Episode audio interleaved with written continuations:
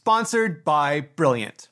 We just got hit by a rumor saying there'll be a new iMac at W W D C twenty twenty, Apple's annual worldwide developers conference set to kick off online in just under two weeks. I'm doing a ton of dub dub previews right now. Hit subscribe so you don't miss any of them.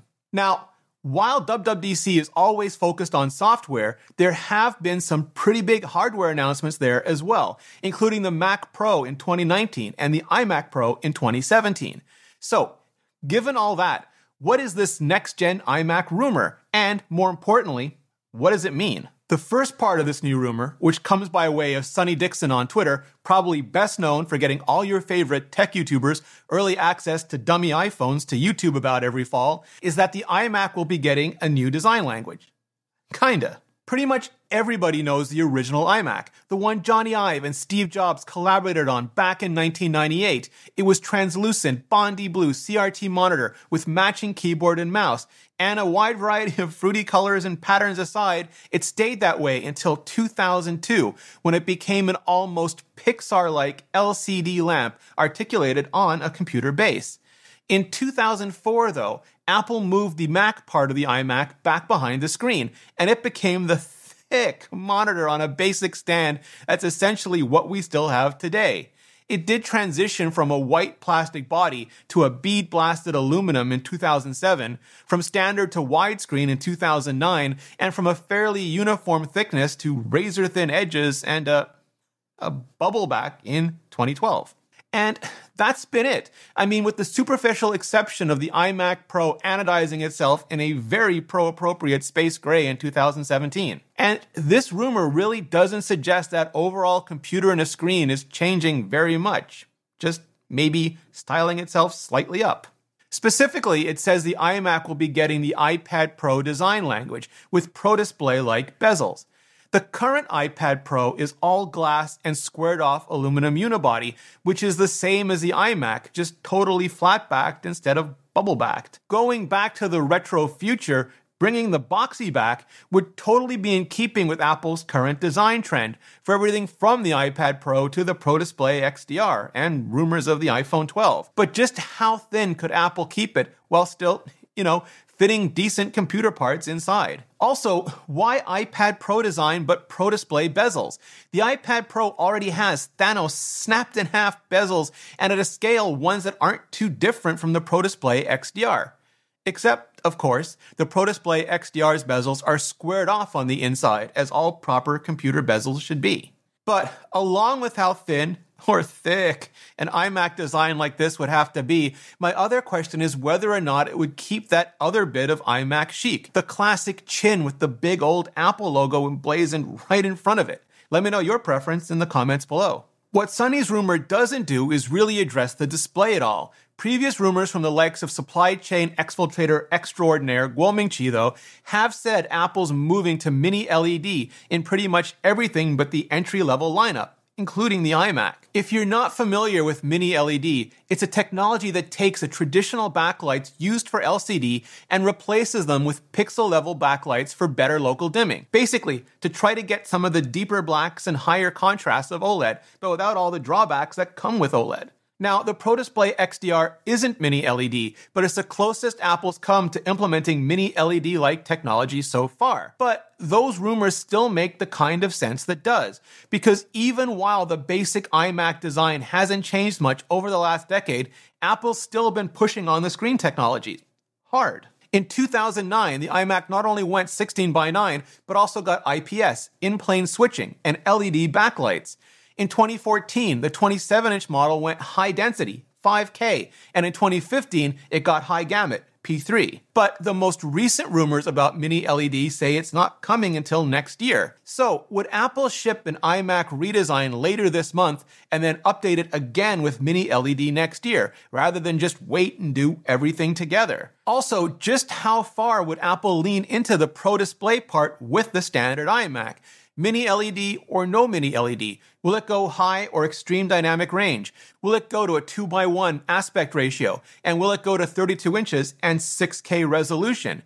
Or would Apple leave mini L E D and the other Pro Display features for an upcoming iMac Pro refresh instead? Again, let me know your thoughts in the comments below. Sonny didn't mention what Intel might be inside, though you have to imagine it'll be tenth generation Comet Lake at this point. And I know, I know, a lot of people are just champing at the bit for A M D processors instead. And never say never.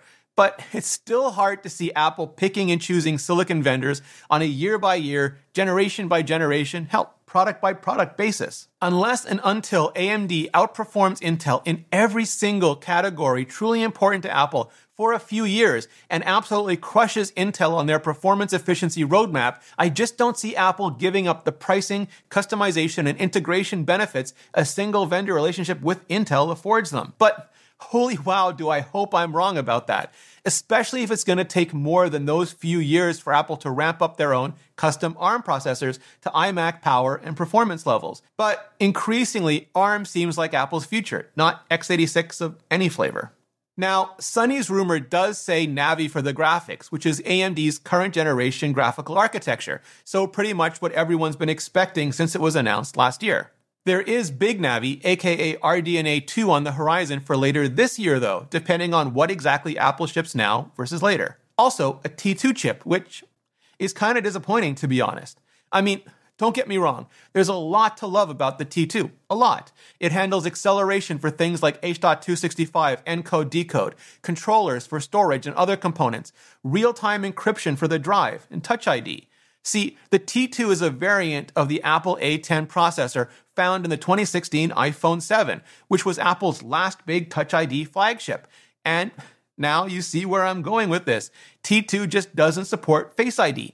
And I really, truly want Face I D on the next generation of iMacs, which would require, and I'm just guessing here, a next generation T three chip based on a variant of the A twelve or later, with a full-on, proper, multi-core neural engine to handle all the Face I D neural networks.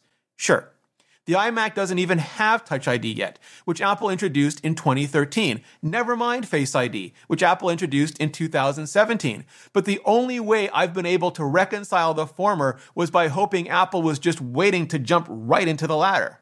So I'm hoping, beyond hope, that at least this part of the rumor is wrong, or preparing myself to give the wickedest of all side eyes before retargeting my expectational debt on a future ARM-based iMac run entirely by cutting-edge A-series variants and their neural engines. Because, again, I really truly want Face I D, multi-user Face I D even, on the iMac. If you're with me, hit that like button. The last part of Sonny's rumor is that Apple will be ditching the Fusion Drive on the iMac, and yeah, hella hallelujah yeah on that. I loved the idea of the Fusion Drive when it was first announced. The speed of an expensive, if small, S S D meshed with the capacity of a big, cheap H D D. But the implementation just never lived up to the idea.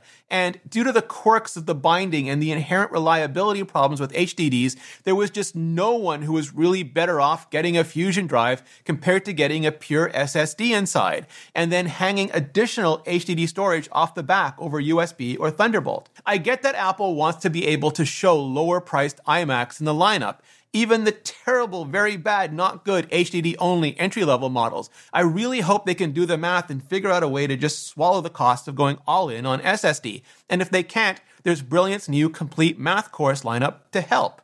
It lets you brush up on fundamentals, probability, algebra, calculus, trigonometry, differential equations, and geometry, all the maths. For school, for work, for figuring out how to go all in on S S D for every iMac. I kid. Kinda. Brilliance, brilliance is in taking complex concepts and breaking them up into bite-sized, understandable chunks. You start by having fun with their interactive puzzles, but over time, you'll be amazed at exactly what you can accomplish. To learn more, go to brilliant.org slash Rene Ritchie and sign up for free. Be one of the first two hundred people, and you can also level up with twenty percent off the annual premium subscription. Thanks, Brilliant, and thanks to all of you for your support.